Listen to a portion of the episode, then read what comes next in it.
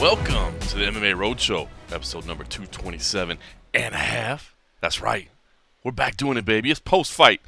UFC on ESPN 5 is in the books from Newark, New Jersey. I was home here in Las Vegas watching. We had the young Mike Bohn out there on scene. I was working from the home office here. Cold Coffee not with me right now. He is still actually busy. I Thought we'd be able to do this together, but uh, he has to help the young Mike Bohn process video. So he's still knee deep in video editing. Me, my written assignments are done for the night, and I am moving on. It's time to do the podcast, baby. We, they, they can't hold the road show from us, especially not this early at night. Gotta love it, man. You know this this card started early in the day. Remember we talked about supposed to be over in Russia. It happened, uh, got moved over to the United States. The, the, ESPN couldn't move the time, so they kept the early early start. Started at 9 a.m. Uh, Pacific time here in Las Vegas, noon out there in New Jersey, and uh, I am all right with that, man. Not having to work late night every single Saturday night. That is all right with me, and we got rewarded with a great night of fights, man. We said it coming in. If you listened to the road show earlier in the week, we talked about it. We said I, I thought it was going to be a fun card, and in fact, I thought the prelims might be even more fun than the main card. Uh, you know, arguable if that's how it went, but three of the four bonuses on the night did go to prelim fighters. Antonina Shevchenko, Lucia Pudilova, uh, they got the fight of the night. We told you that was going to be a barn burner. It did end up being an absolute fun, fun fight. Uh, Matt Schnell picked up a performance bonus there as well.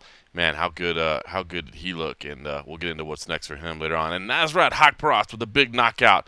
Uh, Joaquim Silva picked up a uh, a performance bonus as well. He was the only one that was on the main card, but a lot of finishes, a lot of potentially late stoppages, a lot of uh, submissions. I mean, to me, this was a fun card, but it was all about Colby Covington and Robbie Lawler. Of course, Colby Covington walks away with a big, big victory 50 44, 50 45, and 50 45. Um, listen, uh, not really a surprise, I guess. I mean, Colby Covington fought like Colby Covington. Um, and this fight was always going to go one of two ways. It was always either going to look exactly like it did, um, with just the relentless pace, the pressure, the stifling wrestling game, or Colby Covington was going to get knocked out by Robbie Lawler. And Covington would not allow that to happen. Um, and, and even though it did go kind of the way I thought it might go, I mean, I, I wasn't necessarily sure uh, that Colby win every single round. Uh, I, I, and I thought he'd probably have to. Uh, suffer through a few more strikes than he did. I thought he might get wobbled once or twice. He did step back on a couple of shots, but you know I don't think he was ever really uh, seriously hurt. So you know even though the fight went pretty much the way I thought it would go, it was still very very intense watching it play out. I mean knowing that Robbie Lawler can change a fight uh, at any moment with that power, um, but just couldn't get it done on this night. You know, to me, I just think this is the type of fight that you finally have to say, listen, I don't like this guy, Colby Covington, but he is good. He is very, very good. The pace, the pressure that he put out there is solid. And to be honest, I just think up to this point, the people's dislike for Colby Covington has shaded the way they think about the way he fights and the way they think about his game. And, and, and to me, I look at, for instance, our staff picks versus um, our fan vote on MMA Junkie. You know, every every week for every card, we ask you to weigh in. We ask fans, hey, vote on who you think is going to win, and then of course we turn in our picks and we put all those together. And and to be honest with you, um, the the, st- the staff picks uh, section, some of us are below the the, the percentage that, that the fans do. I mean, the consensus of, of hardcore MMA fans, you know, usually do a pretty good job of picking fights. You know, right now I think it, it this year coming in the MMA Junkie readers' consensus was at 66% picking fights. I'm actually at 65%. So I'm 1% below on the year the, the, the consensus. So it just goes to show you, you know, we got some smart people out there and, and they know what they're picking. But check this out. For this particular fight, 63% of our readers' picks were for Robbie Lawler. 63%. I mean, that is overwhelming. 63%. Meanwhile, our staff picks had 11 of our 14 people picking for Colby Covington, 78.5% for Covington. I mean, that is a huge, huge differential between fans and between staff. And, and I'd like to think it's because the staff doesn't necessarily have that emotional tie to fighters. You know, we, we shouldn't. Uh, you know, just we're supposed to be picking out of who we think is actually going to win the fight, not who we like or who we don't like. And I like to think a lot of people were just picking Lawler because they wanted to see Lawler not Covington out because they hate Covington. Um, but even if you don't like him, I, I don't see after this performance how you can't respect what he does. I mean, the pace, as we said, the pressure, as we said, what he does is relentless. I mean, I, to me, as I'm watching that fight play out, Robbie Lawler is already tired in the second round. He's already starting to break down. You know, he he's got that poker face, so he didn't look overly frustrated. Um, but I, I, you could already see some of the punches that he did throw were, were losing some of that zip. You know, I thought he was already tiring in the second round. And I'll say this, you know, Colby Covington, I think he started to tire out a little bit as well. I mean, as great as he is with pace, he started to get tired as well. His shots, his takedowns, man, they really lost some steam on him later in the fight. But what did he do? He turned to the striking, and he's never going to be able to stand toe for toe to toe with Robbie Lawler. Not punch for punch, he can't do that. But he stayed relentless, and he just kept firing out that jab, kept firing out that jab, kept firing out that jab, and it really wasn't designed to, you know, hurt Robbie Lawler. It was just to stay in his face and to make a move and to not allow him any opportunity to really set up and fire back, and it worked. And Colby Covington ends up uh, throwing more punches than anybody in UFC history over the course of this fight. I mean, this is a guy that we, we praise for his wrestling, and his wrestling does deserve credit too. But now we have to look at the fact that he's got this volume as well. So um, I, I, just thought this was a great win for Colby Covington. Uh, he, you know, to me, again, it's a performance. I think you have to say you respect him as a fighter, even if you don't like him as a person. Now, we know what should be next for him. It should be Kamaru Usman. You know, uh, I think this is the fight that should have happened before, um, but it, it, looks like it's finally going to happen now. I will say this, and, I understand this is about entertainment. It's about selling. I tell you that all the time. This is not wins and losses. It's about entertainment. I just didn't like Colby Covington being on set with Kamaru Usman. Um, I don't know. It, to me, it puts both guys in a weird position. I mean, Kamaru Usman, number one, is supposed to be there as a broadcaster. He's he's wearing a suit for you know, for God's sake, who's gonna fight in a, in a, a nice tailored suit? Um, and I, I, don't know, man. I, it's just two guys are gonna stand there and talk over each other, and maybe it was good TV. Again, I, I get it's about entertainment, and and you know, let them get some one-liners, ask them some questions about each other, let them let them go back and forth. But I just them being there together, uh, just talking over each other, I, I don't particularly love it you know, if, if, two guys really hate each other that much, then they're going to go at each other, right? But obviously, they're not going to. They're both professionals, man. They both want to save it for the cage. Um, and, and then you got security there, and I guarantee you the security doesn't like doing it either because there's a, I mean, security does not want to get in the way. I know all those guys. They don't want to get in the way, man. They don't want to ruin the show, but at the same time, they can't allow anything to happen. So it's a very, very fine line for them between allowing this thing to be, you know, sold, so to speak, versus you know somebody getting hurt. And I don't know. I just, to be honest with you, I didn't love it. Um, I get that this is going to be about beef, and and and the build up to this, yeah, they're going to have a press conference too where they're going to do that. I, I, just, I don't know, man. I, I didn't. I, didn't like the visual. Maybe I'm just silly. I'm, I'm not trying to be old fashioned. I'm really not trying to be a, a, guy that says, oh, come on, this is about the sanctity of the sport. But I don't know. When one guy's supposed to be a broadcaster and one guy just won, I, I don't love it. And I especially don't like them being there right next to each other when if they really hated each other that much, you know, they would swing at each other or what have you. Uh, you know, I, I, don't think Colby has a lot of animosity towards Kamaru Usman. Colby plays a role. Uh, Kamaru Usman, I do think, by the way, is not exactly in on the joke. I do think he is starting to get a little bit uh, annoyed with Colby. I do think he probably hates him a little bit. Uh, and when he takes off his jacket and says we can go right now, I think he means it. Uh, Colby Covington isn't about to lose that paycheck. So that's what I'm saying. It's just kind of a, a weird dynamic. People are playing with different rules and – um, I, I, just I, I, wish it wouldn't have happened, but whatever, it did, and, and those two are going to fight. I hope. Uh, it, it, you know it's talking about Madison Square Garden. I man, I, I love that. It makes all the sense in the world. You got to do this fight next. So uh, big big win for Colby Covington. I mean, this was a huge moment in his career. And uh, he, he spoke to the media afterwards. It was a little bit more calm than what you saw on the ESPN Plus post fight show. This was a scrum. I edited down quite a bit of it. It was it was pretty lengthy, but uh, you can't have Colby Covington win and, and not hear from him. Colby, man, I think the uh, general takeaway from that fight is people may not like you very much, but I think they have to respect the talent and everything that you showed in there tonight. How did you feel about your performance? Uh, I feel good for taking the whole camp off. You know, I had some adversity I had to face with a cut early in the training camp, so I didn't get to do any sparring, any live wrestling, anything. It was just running all camp and showing up on four weeks' notice. So imagine if I could do this to Robbie Lawler, one of the greats of all time, defended the belt four times, fight of the years, fight of the fight of the evers. So that's what I just did to him. No one's dominated him like that. So I know a lot of a lot of nerds around the world are probably uh, spewing tears. So I brought the nerd tears bottle again. You uh, threw the most strikes ever in a UFC fight tonight, 533 landed, you know, one something, 100 something. Um, you know, that cardio and pressure just seems to be a real problem for a lot of these guys. Why is that such a key attribute in your game? Uh, I've always known since I was a little kid that I just have an extra lung, and I just I, my will is unbeatable. There's not a man alive that can keep up with that cardio. You know, I, I build that cardio in the bedroom, and I keep it here in the UFC octagon. So, you know, it was amazing to have the, the first family front row. You know, they gave me extra motivation, being able to talk to Don Jr., talk to Eric Trump, talk to Kimberly Guilfoyle backstage before I went out. Just gave me that extra push to really go five hard rounds and be ready for anything Robbie Lawler threw at me. Sounds like you got a phone call from Donald Trump after. Can you share some insight on what was said? Man, Donald Trump, Mr. President, you know, he, he tweeted out support for me before the fight, and then yeah, after the fight, he gave me a call. He just said he love he, he appreciates everything I've done. He wants me to come back to the White House and shake his hand again and hang out with him in the Oval Office, and just just he just appreciated how much I do and how, the hardworking American. You know, I haven't been given anything. I've had to work and earn everything I have, and I fight for everything. So he appreciated that, and we just talked about you know this was a landslide, just like it's going to be a landslide in 2020 with the with the election and you were up on the desk with Kamaru, security everywhere holding you guys back. Can you just reflect on that exchange and everything that was said up there with him? Yeah, security held uh, Marty Fake Newsman back, so it looks like he's probably going to be out another year with the injury. So, you know, he's faking injuries, faking narratives. He don't want to fight me, so he, he saw what I did to a man tonight, Robbie Lawler. Uh, Kamaru Usman is nothing but a bitch.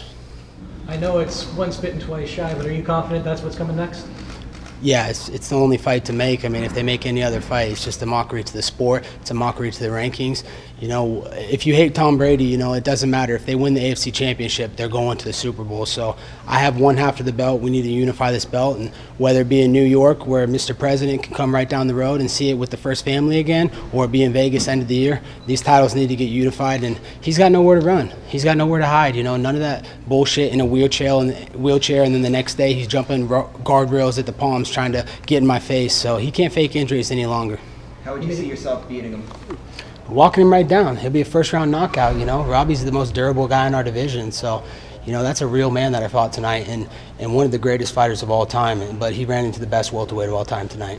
You get uh, heat for a lot of the stuff you say, but in particular that comment you dropped about Matt Hughes in the post-fight uh, interview. Any any regrets about you know going that far, or not really? Not at all. You know, I mean, what did I say something that was offensive? You know, I mean, the guy's done some pretty crappy stuff. You know, he's he's uh, got lawsuits against his family, against his brother. So I just said the truth. I'm honest. People, you know, I'm a little bit brutally honest sometimes, and people can't handle this. If if people are worried about words, but we go into an octagon to kill each other, don't be so sensitive, snowflakes. And your old buddy Jon Jones said that Robbie Lawler let everyone down tonight. What do you think about that? Uh, I think that's hilarious. You know, Johnny Jones lets the whole world down. He's a, he's a continuous screw up. I've always tried to be a, a lending hand for him. I'm trying to help him out. You know, I want him to learn from his mistakes. He keeps screwing up. So, you know, I want to thank the troops. I want to thank the USS New York who who let me on their ship to stay a night. You know, come here for Fleet Week last time I was here, hang out with the Marines. You know, I've been to Fort Eustis, Langley. I've been to a lot of Army bases. You know, I had an airborne ranger in my in my corner tonight, Stephen Hodson. So I got to give a lot of love to him. I appreciate the military. I wouldn't be here without them and what they do. The military runs in my blood because my grandfather was in the Korean and Vietnam War. So, you know, I got so much love for every serviceman and woman, and I appreciate you guys putting your lives on the line so I can have the freedoms and opportunities I do to chase my dreams in the UFC. And at this point, like you're for sure getting the, the next title shot. I mean, what else can you possibly do, right, to, to solidify that? Yeah, I mean, what else could I do, man? I'm the first fighter in the history of the sport to go to the White House and hang out in the Oval Office. That was history made a year ago. I made history again tonight. I'm the first fighter to ever bring the first family front row. So, what else I got to do? It was complete domination. No one's ever dominated Robbie Lawler like that in his whole career. So, if that doesn't earn a title shot, I don't know what does. How do you how do you beat Usman? Walk him down, man. He's got no power, man. He's never knocked anybody out. He, he's not a good wrestler. Me, he's a D2 scrub. Uh, he can't strike with me. He can't keep up the pace with me. I'll get right in his face. I don't take steps backward in fights. And Robbie Lawler is the best striker in the division by far. And you saw how I strike to get him. So I just proved tonight I'm the best striker. I'm the most well-rounded fighter in the game, and nobody's stopping me. You better put your money with me because that's safe money. Well, you the got a bunch of a bit of a flair for theatrics, entertainment. You like to entertain, obviously. Uh, you did the Kurt Angle music tonight. Down the road, when your fighting career is done, is pro wrestling something you would actually go into? Absolutely, you know that's that's what I'm looking to go. I'm looking to be the first two-sport world champion in the history. To be a WWE champion, a UFC champion would be a dream come true. And you know, I did my little stint with Impact on TNT, so I, I'm familiar with the ropes of pro wrestling, and and it would be a dream come true to go to WWE and and. and and link back up with my teammate Bobby Lashley. He's over there killing it. You know, he's probably going to go stranglehold Brock Lesnar soon. So hopefully, I can get over there, do a little tag team with him, and and uh, we can get some good angles going. Vince McMahon, give me a call. You know where I'm at. Colby, you have an antagonistic relationship with, I think, the fan base of MMA and with the MMA media at times. Does that get exhausting for you ever? Nah, I, I enjoy it. I play into it. You know, these people pay their hard-earned money to come here, so we might as well give them a reaction. You know, one way or another, they're enjoying it. You know, if they're if they're hating, you know, they're still enjoying it. They're coming here to vent and get their frustrations out about their shitty jobs. You know, but these are also the same people that cheat on their taxes, cheat on their wives. So why would I care what their opinions are? Is it kind of a, a Bane situation here? The, the Batman movie, you know, no one cared who I was until I put on the mask. Is that you with this persona? Um, you know, a little bit, but it's just me being me. You know, if if I'm being authentic, I'm being real, and I'm being honest. You know, if people are mad about my words, then you know you shouldn't come over to this sport. You know, this is what the sports is built on, and that's what's going to be continued to be built on. You know, is selling fights, promoting fights, and and making it fun for the fans, not just at the fight, but year round. You know, on social media. You know, they get into that stuff when whether they hate you or love you. You know, you don't want them in the middle. I, they, I don't want the fans turning the channel to Real Housewives of OC. I want them tuning in to me, and they don't ever turn the channel when I'm on the marquee. All right, so Chaos proves victorious over the Ruthless One. Uh, did exactly what he needed to do. Um, and you know what's funny? I left in some of those comments at the very end, the, the WWE comments. You know, and and he, and he's right. Colby is right, and, and it may seem a little weird since I was saying before I, I, I didn't like the particular antics up at the desk. Um, but I understand that selling this is part of the game. I, I completely get that. Um, and Colby's absolutely right. I mean, he is a phenomenal mixed martial artist. He is. His cardio, his pace, his aggression. I mean, just he is really, really good at what he does. It's just not the most fan-friendly style in the world, right? I mean, fans want to see rock'em sock'em robots, and I get that. That is the most exciting part. It's the it's the part that everybody can understand, right? You know, you know, you don't have to be an expert in the world of MMA to understand what's happening when two dudes are just throwing there and banging it out. I mean, I get that. And, and Colby's fighting style is impressive, especially when you know what kind of effort it takes to get it done. But it's not the most fan friendly. Okay, so how are you supposed to get people to care? Well, you put on a MAGA hat. You talk about the Trumps. You talk about working your cardio in the bedroom that he says every single time he gets a chance. This is how you get people to care. And it's working. Whether you like it or not, it's working. People hate Colby, and they- have no idea who Colby really is. They just hate the character. I don't even believe that Colby Covington is into Trump's politics. I don't. Maybe I'm wrong. I haven't had a lot of political discussions with him. I, I, I don't. I don't think I ever will. But I have talked to him a lot. You know, I've had interviews with him from the very, very beginning. His his UFC debut in Macau. Um, I've probably interviewed the guy more than anybody in the sport because you know I, I was there. I've, I've been to his fights in Brazil. I've been to his fight in Singapore. I mean, I've, he's fought all over the world, and, and, and back then we were actually going to every single fight. Um, and and I was at those, and, and I've seen the guy in action, man, and, and he is a professional behind the scenes. He's professional. Uh, he's polite, and you know he's doing this to piss people off because his fighting style is just never going to get people to love him. It's just not. But this personality has. And now he's taking it to a title shot. And that means he's going to make more money than he's ever made in his life. And that's what this is all about. Banking money. People care because they want to see him get his ass kicked. They want to see him get his ass kicked. Uh, the fight with Usman, I, I think, is going to be an intriguing one because I do think, and I said it before the fight, I think their their styles are similar. They're not the same fighter, but their styles are based around wrestling, of course. They're based around relentless aggression, relentless pacing. Um, and, and I think that Kamaru Usman can match that with Colby Covington. So uh, this is going to be interesting. Now, Kamaru has been developing his, his striking as well. You know, neither one of them are the greatest strikers in the world, but um, it would seem that Kamaru would pack a little bit more heat. But, you know, we'll see. He'd have to land it. So I'm excited by the fight. Um, now, here's the, here's the problem with Colby. You know, like I said, he did seem to fade a little bit. He had enough in the tank. Um, but he says that he was he's you know he, he was cut in training camp and he had no real training camp. And if that's true, man, that is impressive. If this headbutt uh, that he got in camp, you know, is is cause him not to be able to train that much, man, that's even more impressive. And that would make you understand why maybe he did fade a little bit late, just a little bit. I'm not saying there's cardio issues because there's not, um, but there, there, there. I guess in lies the problem with this style of promotion is you don't know if if he's just the you know it's the boy who cried wolf, right? Is he saying the truth or not? I, I don't know. Um, but if he really didn't have much training time, even more impressive. So, um, but I, I, will say one thing: he's absolutely right. There, it, he is next for the title. You have to do him for the title next. You absolutely have to. Had Robbie Lawler won, yes. Now maybe you know uh, Masvidal slips in there, but I, I just, I just don't think you can put George Masvidal in there right now. I just don't. I don't think that's fair to Colby Covington. I know they're boys, and you know maybe he would step aside and, and, and do so willingly. I, I, I doubt it. I mean, look, they're boys, but at the end of the day, you know Covington's got his own his own bills to take care of. So uh, I, I, do think you have to do Colby Covington and Kamaru Usman next. It's the fight that makes sense. And listen, I would love to see Jorge Masvidal and Leon Edwards as the co-main.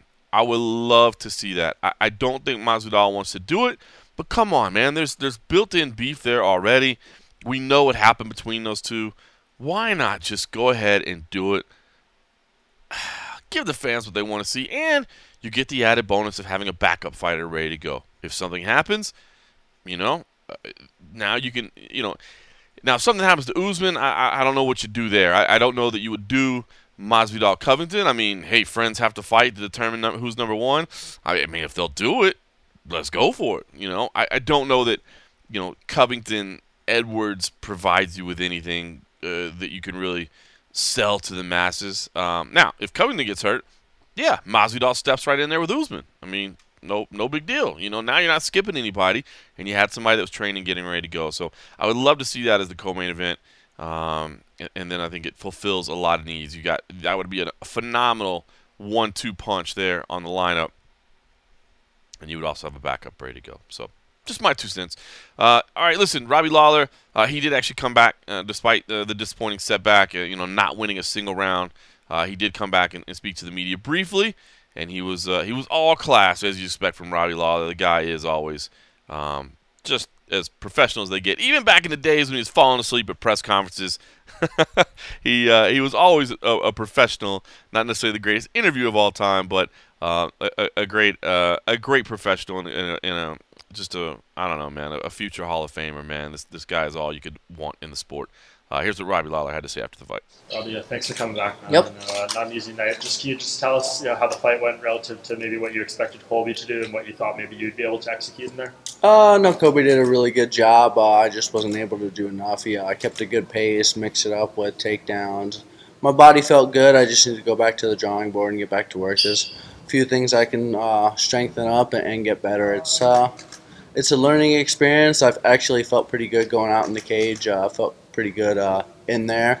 Just need to uh, get back to work. Yeah, we know his like pace and his pressure are kind of key attributes. He threw the most strikes ever in a UFC fight tonight, like 530 or something. Does that even surprise you a little bit?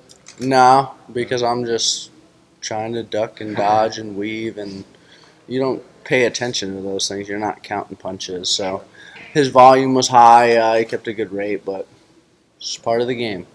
Did he actually hurt you at any point in the fight? No, I mean he, he did some really good stuff, and I didn't. And he, he's getting a lot of heat for that comment he said after about Matt Hughes, who I know you're close with. Um, you know, is that a bridge too far in your mind? Um, I couldn't even really hear what he said. So I mean, guys are crossing the line. I mean, seems like the media loves it; they eat it up, right? So I mean, that's for you guys to write about and, and have your own opinions on it. It's not it's not for me to have opinion. Everyone wants to see what I have to say. What do you guys have to say about it? And so it is what it is. I'm just worried about myself as usual. What did your corner tell you heading into the final round? You just got to go out there and, and try to finish. And uh, that's what they were saying the whole time. Get out there, get in his face. I mean, it's a fight. Just didn't go my way. Did, did you see Colby or get to talk to him at all after the fight? Uh, yeah, I talked to him. Are you guys cool now or? Uh, I mean, he, he's doing his thing. I'm I'm just being me, and I mean, it's just part of the game. I mean, um, it is what it is, right? You did say you felt as good as ever in there tonight, Yeah. right? So like, Uh, not as good as ever, but it's been a while since I actually felt good moving around, bouncing around. Uh, takedown defense was pretty good. Getting back up was pretty good. So uh, I just need to get get back to work and, build on those things. yeah, is a little bit of that. I mean, obviously you had the knee injury and stuff. Like, is it, did it maybe take you know a fight or so to kind of get your full footing back and stuff after that? Uh, it's all just a, a learning experience. There's no excuses. I, I feel like you could take somebody could take that and twist it and say maybe he wasn't right because of this. That was the best I've been for a while, and I'm gonna grow from it. Do you want to like try to get back in there soon to continue that momentum? No, no, I want to go back and see how my body feels, get back to work, listen to my coaches, and it's not all about just hopping back in there. It's all about hopping back in there, doing the right things, and building your body back up. And and uh, I got to spend time with my family, make sure my uh, son knows I love him, and because I spent a lot of time and I sacrificed a lot, and uh, it is what it is. You've trained with Colby, fought Colby now, uh, trained with Kamaru. Any insight you can shed about how you think that fight goes if they come together? Um, it's going to be a good fight. Obviously, Colby uh, likes to put volume on. Usman's very strong, rangy, smart fighter. It's, it's going to be a good fight. I think uh, the UFC is going to do a good job of promoting uh, what they like to promote. All right, so things just didn't go uh, Robbie Lawler's way, but of course he is uh, he's a legend, man. He's already accomplished so much in the sport, and uh, look, it's just tough to deal with what Colby Covington brings to the table. It really is. All right, Jim Miller picks up a, uh big technical submission win. The New Jersey native fighting on a home soil there gets the big technical submission win via guillotine choke over Clay Guida in just 58 seconds. And man, these this battle of grizzled veterans, man, uh, you know if there's only 58 seconds of, of this fight that you're going to get, we, we got all we could get from it, right? I mean, this this was fun. Guida came out and rocked Jim Miller. Jim Miller rocked him back and then jumped on the neck. And that, that guillotine choke that he has, man, it's always been dangerous. And uh, it was certainly up to the challenge tonight. Got the technical submission win. Herb Dean, a little bit slow to get in there. And, and, and Understandably so. I mean, the, the the Guida's face was covered. Of course, you got the hair that makes it even more difficult, right? I mean, the, the face is pointed in the wrong direction. It's, it's buried in the chest, and the hair makes it even more difficult to, to see in there.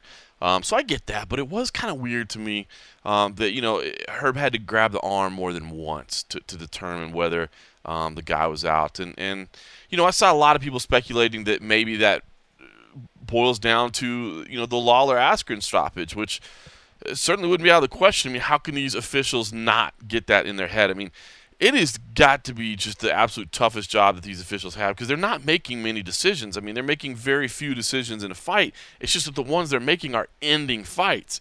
Um, you know, it's not like other sports where you go out there and you, you, you make a mistake on the basketball court as official, and then you have a makeup call on the other end or whatever. You know, you can't. There's no makeup calls in MMA. So, um, you know, is Dean second guessing himself right now? Maybe, you know, but I, I still think he's a fine official. I really do.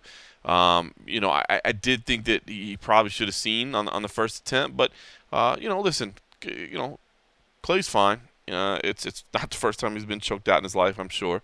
Um, and uh, you know, it, you want to make sure you get it right, and, and, so I get the caution, I suppose, that he wants to make sure he doesn't do it um, you know, too soon. But you hope that there there isn't something haunting him inside his head. You know that there isn't something that's going to cause him to make different decisions or to cause him to act differently. Um, hopefully that's not the case. But big win for Jim Miller, like we said, man. I mean, the guy has more appearances than anybody in UFC history, which is phenomenal. I mean, you think about how long he's been in the organization. I mean, we're talking, you know, 11 years in the UFC, man, and fighting at a high level for most of it. You know, was was ranked for for a lot of it, and, and yeah you know, had the losses, uh, had the battle with Lyme disease, but man, it, it, seems like he's back. You know, it really does seem like he's back, and that he's got, um, you know, that he's got more time ahead. That he doesn't need to be worried about calling it a career. So, um, just a big, big win for Jim Miller, man. I, I, don't see how you don't like Jim Miller and Clay Guida, man. I, rough for Guida, but you know, n- not a situation where you say, "Oh, well, Guida's done." You know, we got to get rid of that guy. I mean, look, Guida's always coming to put on a fight. You know that, and, and he came to put on a fight tonight. Um, and, and and listen, man, he, he popped he popped Miller early, but just didn't go his way. So uh, a fun, fun finish there. Nasrat Haqparast Uh, we said it before, but if if you didn't believe before, believe now. Learn the name. Um, the, the the kid is 23 years old, um, and he's going to be a problem. Uh, Mini Gastelum. I, I mean, you have to you have to say he looks like Kelvin Gastelum, man. You absolutely do. Uh, but he gets the big knockout 36 seconds into the second round, Joaquim Silva. Um, listen, I, I, think he's the real deal. I really do think this is a guy worth watching. Uh, I think he executes well. I think you could see that he was studying things um, and then implementing things, and I think that was impressive to see. And and bottom line is, uh, w- when you have Georges St. Pierre in your corner, there's a reason for it. Okay, he, he, he believes in you. GSP's got other things to do in life than to go corner you, and, and um, for for him to come be in the corner tonight, and along with Firas Zahabi, um, yeah, of course it's because he trains alongside of him, but there's a lot of people he trains alongside that he's not jumping out there. So um, a lot of promise in this kid, Nasrat Haqparast, and I think he showed it against you know a Silva that it might not be that well known, but is is very very dangerous as well. You know he's had some some interesting you know results as well, and I think he's he's shown the ability to be dangerous as well. And Nasrat Haqparast absolutely just floored him uh, to really kind of get the ball rolling on the on these this last trio of fights. Man, things ended in fun fashion, um, and I think that's what capped off a great night. And it needed to get going because the main card, Gerald Meerschaert picking up the submission win over Trevin Giles. Um, was not a good fight, and, and, I don't mean that to be rude. It just the way it panned out between these two um, was was was was rough. You know, it's funny. I, was actually the only fight I got wrong on, on my staff picks. Um, I picked Trevin Giles, and it's just because Meerschaert is one of those tricky guys that is is gritty. Uh, he's creative. He's not the most athletic guy. Like there's not this like natural athleticism about him, but his creativity and his effort helps him uh, to make up for what he lacks for in just raw athleticism. Um, and I think that's what we saw a lot tonight. And we also saw, I thought, a Trevin Giles that was too willing to engage here. Um, he he should not have been as willing to grapple as he was, and it ended up proving to be his downfall. He did get submitted. Now it was competitive. I mean, Giles had he not gotten caught in this in this uh, submission, it was a beautiful little sequence, a beautiful little transition from Meerschaert. So give him credit. You know, don't just say Giles made a mistake. I mean, Meerschaert didn't just get handed this thing. Had a beautiful little transition sequence into getting that choke, um, and and was able to get the submission win there. Um, Herb Dean on this one was was was late as well, and um, I will say I don't blame him on this one. I just he was unfortunately out of position, but it, you know, there's sometimes where you see an official and you're like, why are you standing? Why are you standing? You know where you are right now. I didn't see that here. I just saw that the transition of the body ended up blocking the view of the hands. And if you see Herb, he realized he couldn't see, so he moved right away. He ended up being late getting there. I don't put a lot of fault on, on Dean on this one. Like I said, I, I question a little bit what happened with Guida there. I don't question a lot of what happened here. I just think he was naturally blocked out. And to me, he moved as soon as he saw that he couldn't see what he needed to see. Um, so we didn't actually see the tap out. Giles did tap out very clearly with both hands, um, but you know Dean uh, saw that he was out, and that's what ended up uh, being the. submission. It was called a submission, but Dean didn't see it. It was it was a technical submission. Um, like I said, not a phenomenal fight, but uh, I think Meerschaert just showed his creativity. He finds ways to win fights. He's just one of those tough, gritty SOBs, and I really thought about it when I was making this picks. He's one of those guys that's going to surprise you because he he just keeps himself he keeps himself in fights, I should say. Um, and you know, not always the most impressive performances, but finds a way to get things done, and, and, he did so here. Again, you know, I think when Giles watches this fight, he'll wish he hadn't grappled as much, but he wasn't out of the fight. He had he had a chance to win the fight. Scott Holtzman picked up a TKO win over Dong Hyun Ma. It was a, a second round TKO. Doctor stoppage to the left eye just absolutely closed up. Uh, both these guys deserve a lot of credit, man. Scott Holtzman, hot sauce, uh, always a friend of the show. Of course, he comes out to, I mean, he brings every time. He hurts his hands a lot, and that that has, um, you know, slowed him down along the way. But um, the guy always comes to, to, to, to fight, man. I think he uh, is a very very entertaining, uh, you know, addition to the division, and he's four and one right now in his last five. The only loss to Nik Lentz. Nik Lentz, you know, tricky as can be um, and, and, is able to use his wrestling to his advantage many times. But um, man, Holtzman is just I thought he showed you know control, restraint, man, picking his shots correctly, um, you know, doing a lot of damage. Dong Hyun Ma, man, this dude. I mean, this dude is going to be around. He doesn't have the most impressive record of all time, but of course, you know, the, the, the Marco Polo Reyes, it was referenced on the broadcast tonight. That fight was insane. I believe if I remember that was first fight of the night at UFC 199 because I remember people were still settling in their seats. I'm like, this might be the best first fight of the night I've ever seen. Um, but he always comes, and he sh- he didn't want look. He wanted to keep fighting. His left eye was completely closed. Obviously, you can't fight on like that. Uh, Holtzman wants a top 15 opponent next. He actually said I was eyeing the, the guys uh, ahead of me tonight. So uh, you know, in the call out collection piece for tomorrow, you'll see uh, Jim Miller and Nasrat Haqparast listed as the people he quote unquote called out. You know, he said he wanted the winners. Of course, he was fighting early in the night, so he didn't know who was going to win. But he definitely does. You know, I, I, don't know that he deserves a top 10, and he even said top 15, top 20. Um, and I think he's right. You know, maybe somebody right outside that top 15. Um, but I, I, do think he deserves a step up in competition. Scott Holtzman is a fun guy to watch. I think he's a marketable dude. Um, you know, he had the emotional moment in there with his kid, and uh, he's exciting. I, th- I, think he's fun every time he gets in there, and, and uh, I, I, think he does deserve a good test. Uh, Kennedy Nzechukwu uh, picked up the decision win over Darko Stosic. Uh, this was an, an, ugly fight, man. Three different uh, shots to the groin for Stosic. Kennedy, you know, fought through them. There were two points taken, um, and it just really kind of ruined the flow of the fight. Of course.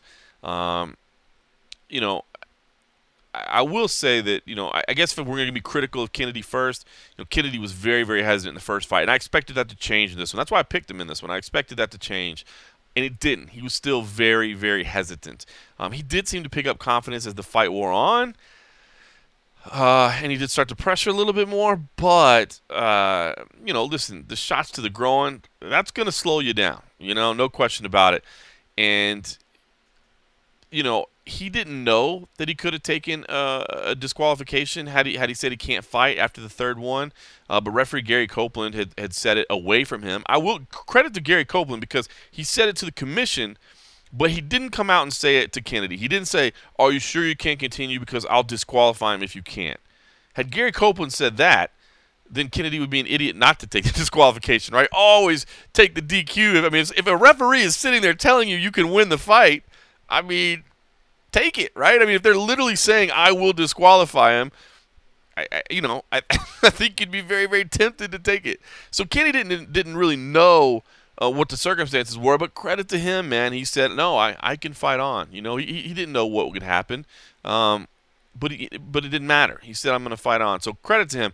So the flow wasn't really there, but uh, you know, if you're continuously getting kicked in the groin, um, I imagine it's it's kind of difficult to get that flow going. Uh, to to his credit, I mean Darko was not doing it on purpose, but they certainly were landing. Um, and of course, he deserved to be punished for that. You can't allow people to, to do that and not punish them for it. So, um, yeah, not a not not a fun fight. Kennedy, I, I really want to see him use those physical. He's so big, man. He's got so much range.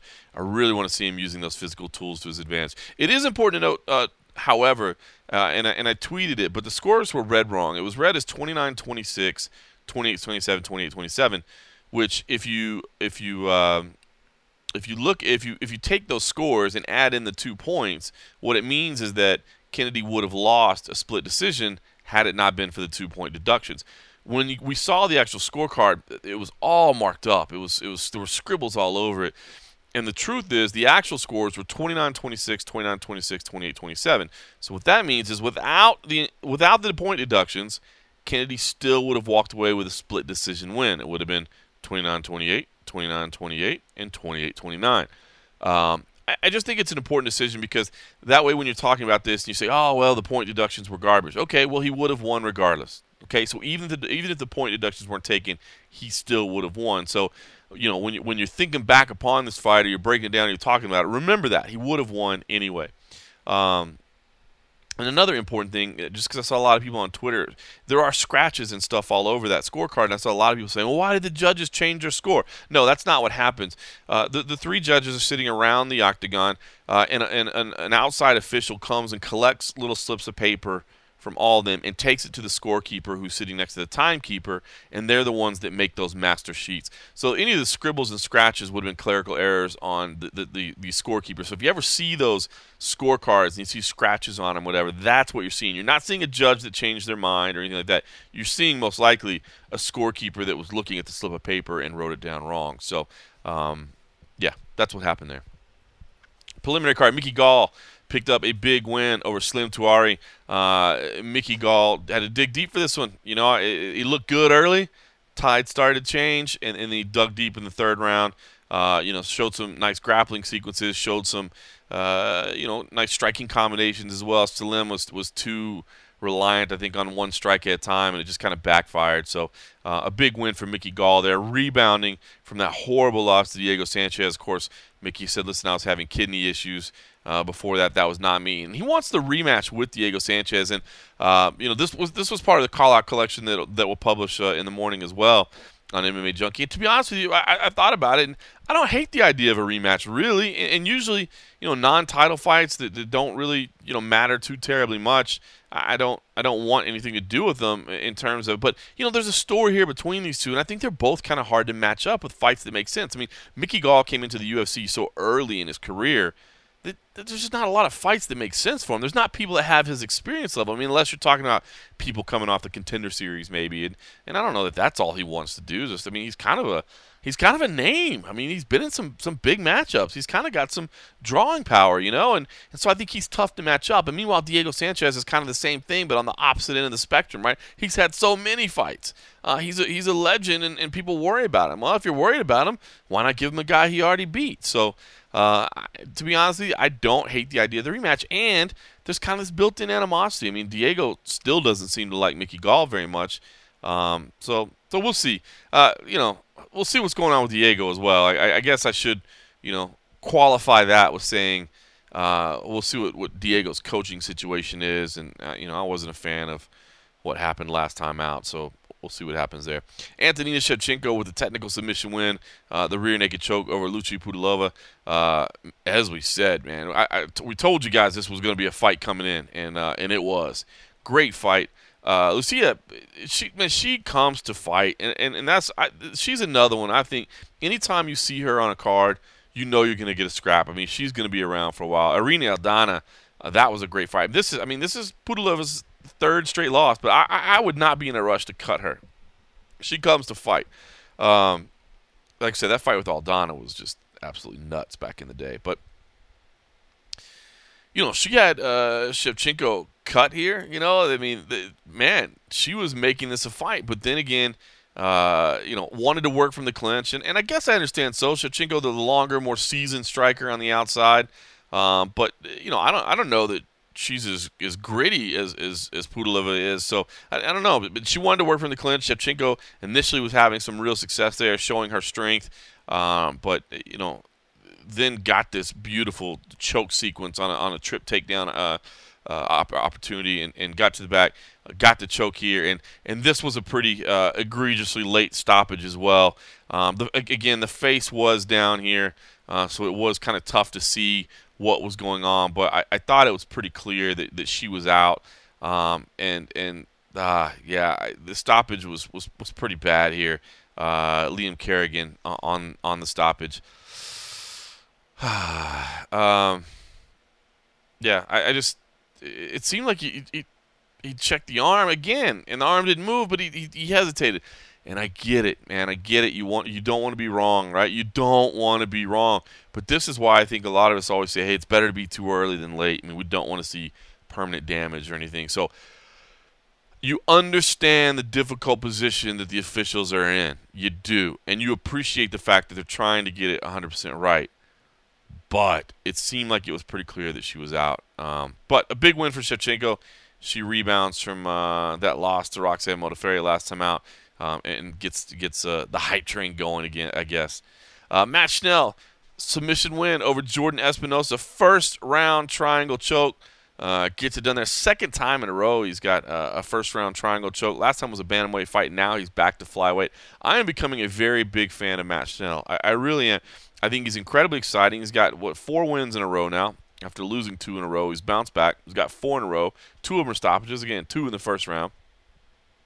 This is a fun, a fun, a fun dude to talk to and a fun dude to watch fight.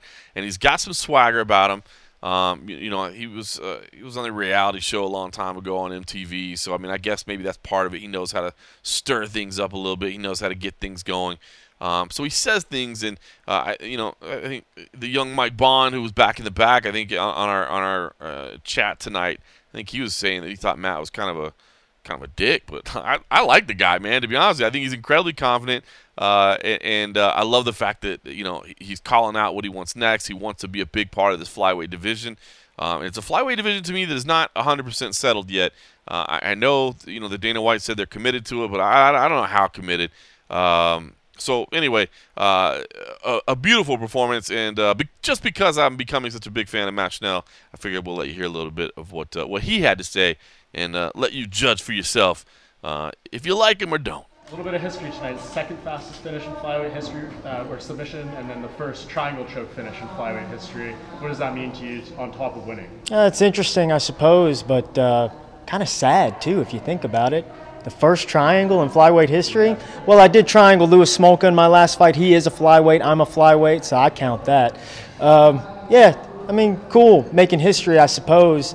But uh, I, I, try not to, to count up the the nonsense. You know, like that doesn't mean much to me. I'm, I'm out here trying to get wins and uh, provide for, for my wife and my family, and uh, I could care less about the things that uh, the little little bitty things along the way. That doesn't mean anything to me. And I mean, the way you set it up, obviously, you know, you're kind of chaining submissions together. Is that one of your triangles set up, how it kind of came together? I guess so. Uh, it's worked twice in a row now. Guillotine to triangle. Interesting. Um, I don't know. He was hurt. He was hurt. Y- y'all might not have been able to see it, but uh, as he came in, I think I clipped him behind the ear, and he was face first in the mat. And I think if I would have been, been able to separate and uh, hammer fist him a couple of times, that would have been a TKO victory. But we'll take it. And uh, I'm always hunting for the finish. And uh, you know, look at my body of work. I know what people say about this division, but I'm a finisher. Always have been. Uh, a lot of first round finishes too. You know, and uh, I'm gonna keep on doing my thing. I'm, I'm happy to be here. Uh, it was scary there for a while for a lot of us flyweights, you know, and I'm a survivor of the flyweight purge, and I'm happy to be here. And I've said it for a long time, and I truly believe it. I'm one of the best in the world. You put me in there with anybody, and I'm gonna scrap. What was uh, your mindset when you know you were seeing that all these flyweights were getting cut, and you know there wasn't really any resolution or any news about it? Uh, what's going on through your mind? I was afraid.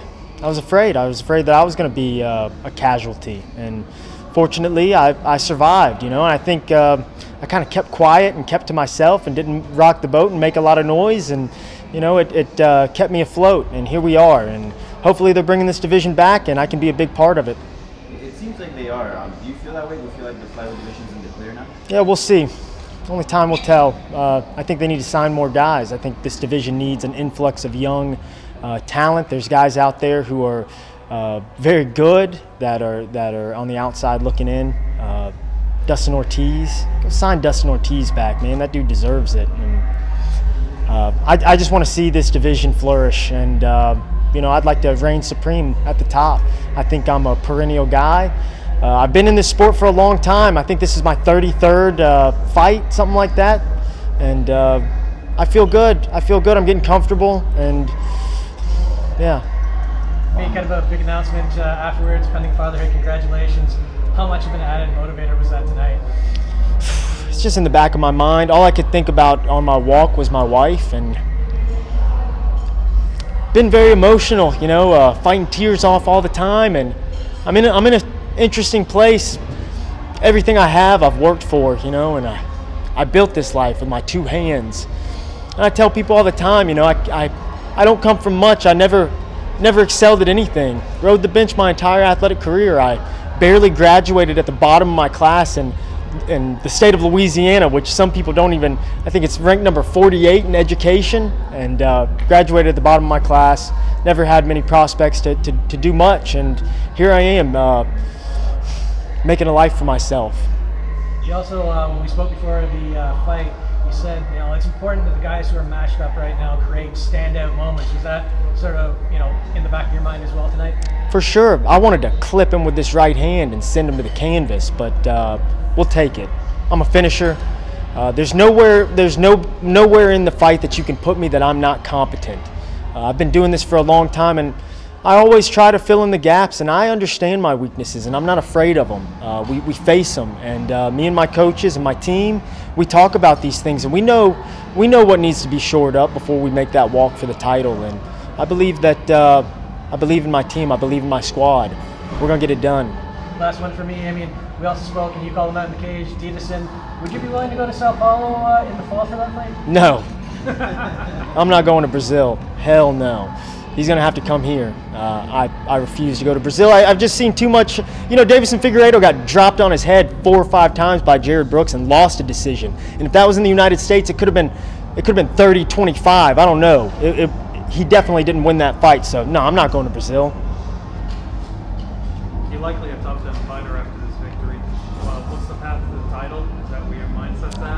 at? Figueiredo. Figueiredo's the path. Yeah. Or, I, I don't know. Uh, I've won four in a row. Uh, Henry's out touring South America, hanging out with Brazilian supermodels, and I'm not mad at him. But uh, if he's not going to keep the division afloat, then somebody does have to. And Joe Benavidez is the clear-cut number one contender. And if they're looking for a guy, I know somebody. I love Joe Benavidez, close friends, but I have to fight all these guys, and uh, it'd be an honor to step in there with a legend like Joseph Benavidez. I've been watching Joe Benavidez since I was 16 years old. I hadn't, I hadn't even stepped foot inside a gym or started competing. I, I still thought I was going to play in the NFL. So uh, it would be an honor and uh, a privilege, and I, I, believe that it is also a fight that could accrue a little bit of uh, attention and excitement. I don't know what they're thinking. I'm not sure, but uh, I'm here. I'm, I'm ready to go out there. I can never guarantee victory. I'm not the type of guy, but every single time I step out there, I'm going to bring it. And I'm going to bring it in there with me and, and fight till the bitter end. And uh, that's who I am. That's, that's what I do. All right, that's Matt Schnell. I like the intensity. Maybe it's just me. I like it. It's it's confidence. I get it, man. I, I understand it. Maybe it rubs some people the wrong way, but I like it. I like it. Uh, and I like the fight with Deiveson Figueiredo. I really, really do. Um, I understand what he's saying about not going to Brazil. Uh, that Jarred Brooks fight, he's absolutely right about that. I thought Brooks won that. Um, so I, I understand why he's saying that. Um, but I like the idea of the Figueiredo fight because there's just not another fight for Figueiredo right now. Joseph Benavidez is the clear cut number one contender. And I don't think there's another fight for Figueiredo that makes sense after that uh, result last week over uh, Pantoja. So to me, I mean, these are two guys that are exciting that, that finish fights, and I know it might it might seem a little weird in the rankings because you know Figueiredo's so high up there. I mean, he was right on the cusp of a title shot, uh, and and Schnell is you know just at the bottom. But the flyweight rankings right now, I, I don't know what they mean. You know, as he said, Dustin Ortiz, he belongs to be in the UFC. You just brought back Brandon Moreno. Tell me you're going to bring back Dustin Ortiz too. That guy definitely belongs. You know this. So I don't know that the rankings mean much right now because I really don't know what the future is of the flyweight division. Um, but I like the idea of Schnell Figueiredo, I'll tell you that. Lauren Murphy picked up a big win over Mara Romero Borella. Uh, big finish here for Lauren Murphy. Perfectly timed. And not even just perfectly timed, man. The way she stopped the takedown and then framed the body and scored that big knee.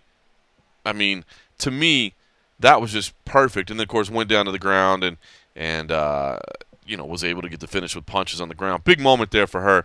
Uh, you know, she's had some. It's, it's funny that to me that her nickname is Lucky because I think she's had some really unlucky decisions. Uh, and and uh, you know, she said afterwards, "Well, my nickname's Lucky because I've had such a great life." I always thought it was just kind of like a tongue in cheek because she feels like she gets dicked over on, on decisions sometimes. Uh, but no, she a, a, big finish here for her, and it'll probably vault her into the rankings. And she said afterwards she'd like Alexis Davis or Roxanne Modafferi, you know, very very respectfully. But uh, you know, I think those make sense. You know, those are kind of some veterans of the sport, and both those fighters are coming off losses. Um, so even though you know Murphy has, has been kind of alternating results, and this was a big win, um, you know, I think those matchups do make sense. So so I'd like to see uh, one of those fights take place. Claudio Silva, the submission win over Cole Williams. Uh, Cole had a rough week, man. He missed weight by five pounds. Uh, you know, then he comes out and just doesn't look very good here. I don't think he had one second of offense rough debut for Cole Williams. I'll be honest. In, in the in the rookie report, I gave him an F, and uh, you know I don't mean that in a mean way, but you miss weight by five pounds, and then you come out and don't have one moment of offense. That's just kind of what you get. Uh, but listen, if you listen to the roadshow coming in, I said I, am surprised Claudio Silva is this far down on the list. I think he's dangerous. I really think he's dangerous. He, he's deceptively powerful on the feet. Um, you know, the, the the strikes aren't necessarily, you know, it's not the, the most beautiful striking you've ever seen, but it's it's it's quick and it's powerful. Um, and, and and he hurts people, he rocks people, uh, and then his grappling game is so good. You know, uh, you know he he missed a ton of time. He was out for you know years with injury. Um, but now he's back, and I, I, think this guy is very, very dangerous. And he says, "Listen, I, I, I want some respect. I, I, want people to pay attention to me. Um, and uh, man, I, I think he deserves it, man. I, I think this guy, uh, you know, I'm not saying he's going to be a champion. He's not one of those guys I look at and go, oh, automatically, dude, that dude's definitely going to be a champion. Uh, which, by the way, Colby Covington was always one of those guys. We were always saying that. uh, Claudio doesn't strike me as one of those guys, but man, he is going to give people problems. Uh, and Miranda Granger picked up a decision win over Hannah Goldy to start the night off. Uh, you know, kind of a you know Miranda Granger. I was I, I called her her final CFFC fight with CM Punk uh, back in May, and she looked like an absolute killer. Uh, this was different. She fought kind of tentatively, um, but I think you know that was twofold. Number one, she respected Hannah Goldy's power. Number two, this fight was put together on two weeks' notice. Now Hannah Goldy fought um, in June. Uh, Miranda fought in May. I mean, both, so they fought up a division. They're both strawweights. They fought at flyweight. Um, you know, both of them wanted to be in the UFC. Hannah had fought, like I said, on the Contender Series, so she wanted to be in. Miranda Granger had fought at CFFC and was going to be invited to the Contender Series, uh, but had not booked a fight yet. And the notice came in on this on, on two weeks, and they both took it. And I think that's the right call. Um, but I think it forced Miranda to be a little bit more conservative in the way she she she fights because she respected Hannah's power, and she also knew that you know I don't have a full camp or the cardio in me right now. I've got two weeks of cardio, uh, and that might not translate to 15 minutes. And as it turned out, she had to go 15 minutes. Um, I don't think she fought bad. I, I scored at 30-27 as well. I think it was closer than that score would indicate, uh, and I don't think it was indicative of what Miranda Granger will do in her next outing. Um, I think she is going to be a problem in this division. Now, 115 is a very, very good division, um, but I think she is going to be a problem. To me, um, it was it was a very average debut for, for both these girls. Um, Hannah has some some physical power for sure, um, but you know she's got some things to shore up uh, in her attack as well if she's going to compete at 115. So, uh, but listen, overall. It was a good night, man. You couldn't ask for more. I thought this was fun from start to finish. We had some some uh, some big finishes, uh, and again, Colby Covington doing we think what it needs to take to to be uh, to book himself into that title fight with Kamaru Usman. No offense to Mr. George Masvidal. Uh, man, I, I, what can you say about the last two wins that he he's had? We, we said it, um, you know, way back in England that this is was, was a star-making turn, and then he did what he did in Vegas, and yeah, man, Masvidal is as hot as they come right now. Uh, but I think, you know, one more fight. I think one more fight. Like I said, book him in that co-main. Book him in the co-main and let him be the backup. That's what I say. Uh, but this was good. So if you missed it, go back and check some of the fights. They were uh, they were solid. You, you, there, there weren't a lot that you need to tune out for. So, all right, listen. Well, I'm glad to be back in the and a half business. I'm gonna continue to find a way to do this.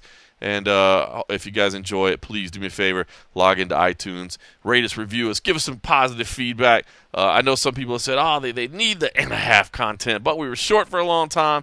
Unfortunately, this had to be sacrificed. We're building our staff back up at MMA Junkie, and, and I'm going to try to do this a lot more regular with the staff at MMA Junkie's blessing. So uh, show them that you like it.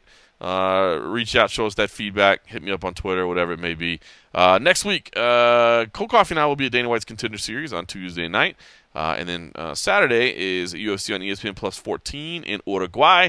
Uh, we will not have anybody on site there for MMA Junkie, unfortunately. We'll have photographs coming in, but that'll be it. But of course, we'll we'll bring you all the best coverage that we can, and we'll get back together and uh, talk about that one as well. A title fight on the line: Shevchenko versus Carmouche two. Valentina tries to put her belt on the line. We'll get to all that. We got lots of stuff next week. And of course, we got uh, just the regular MMA Roadshow on Thursday night. Uh, anyway, hey, it's still early. I'm going to go try to have dinner with my family. For everybody else, thanks for listening.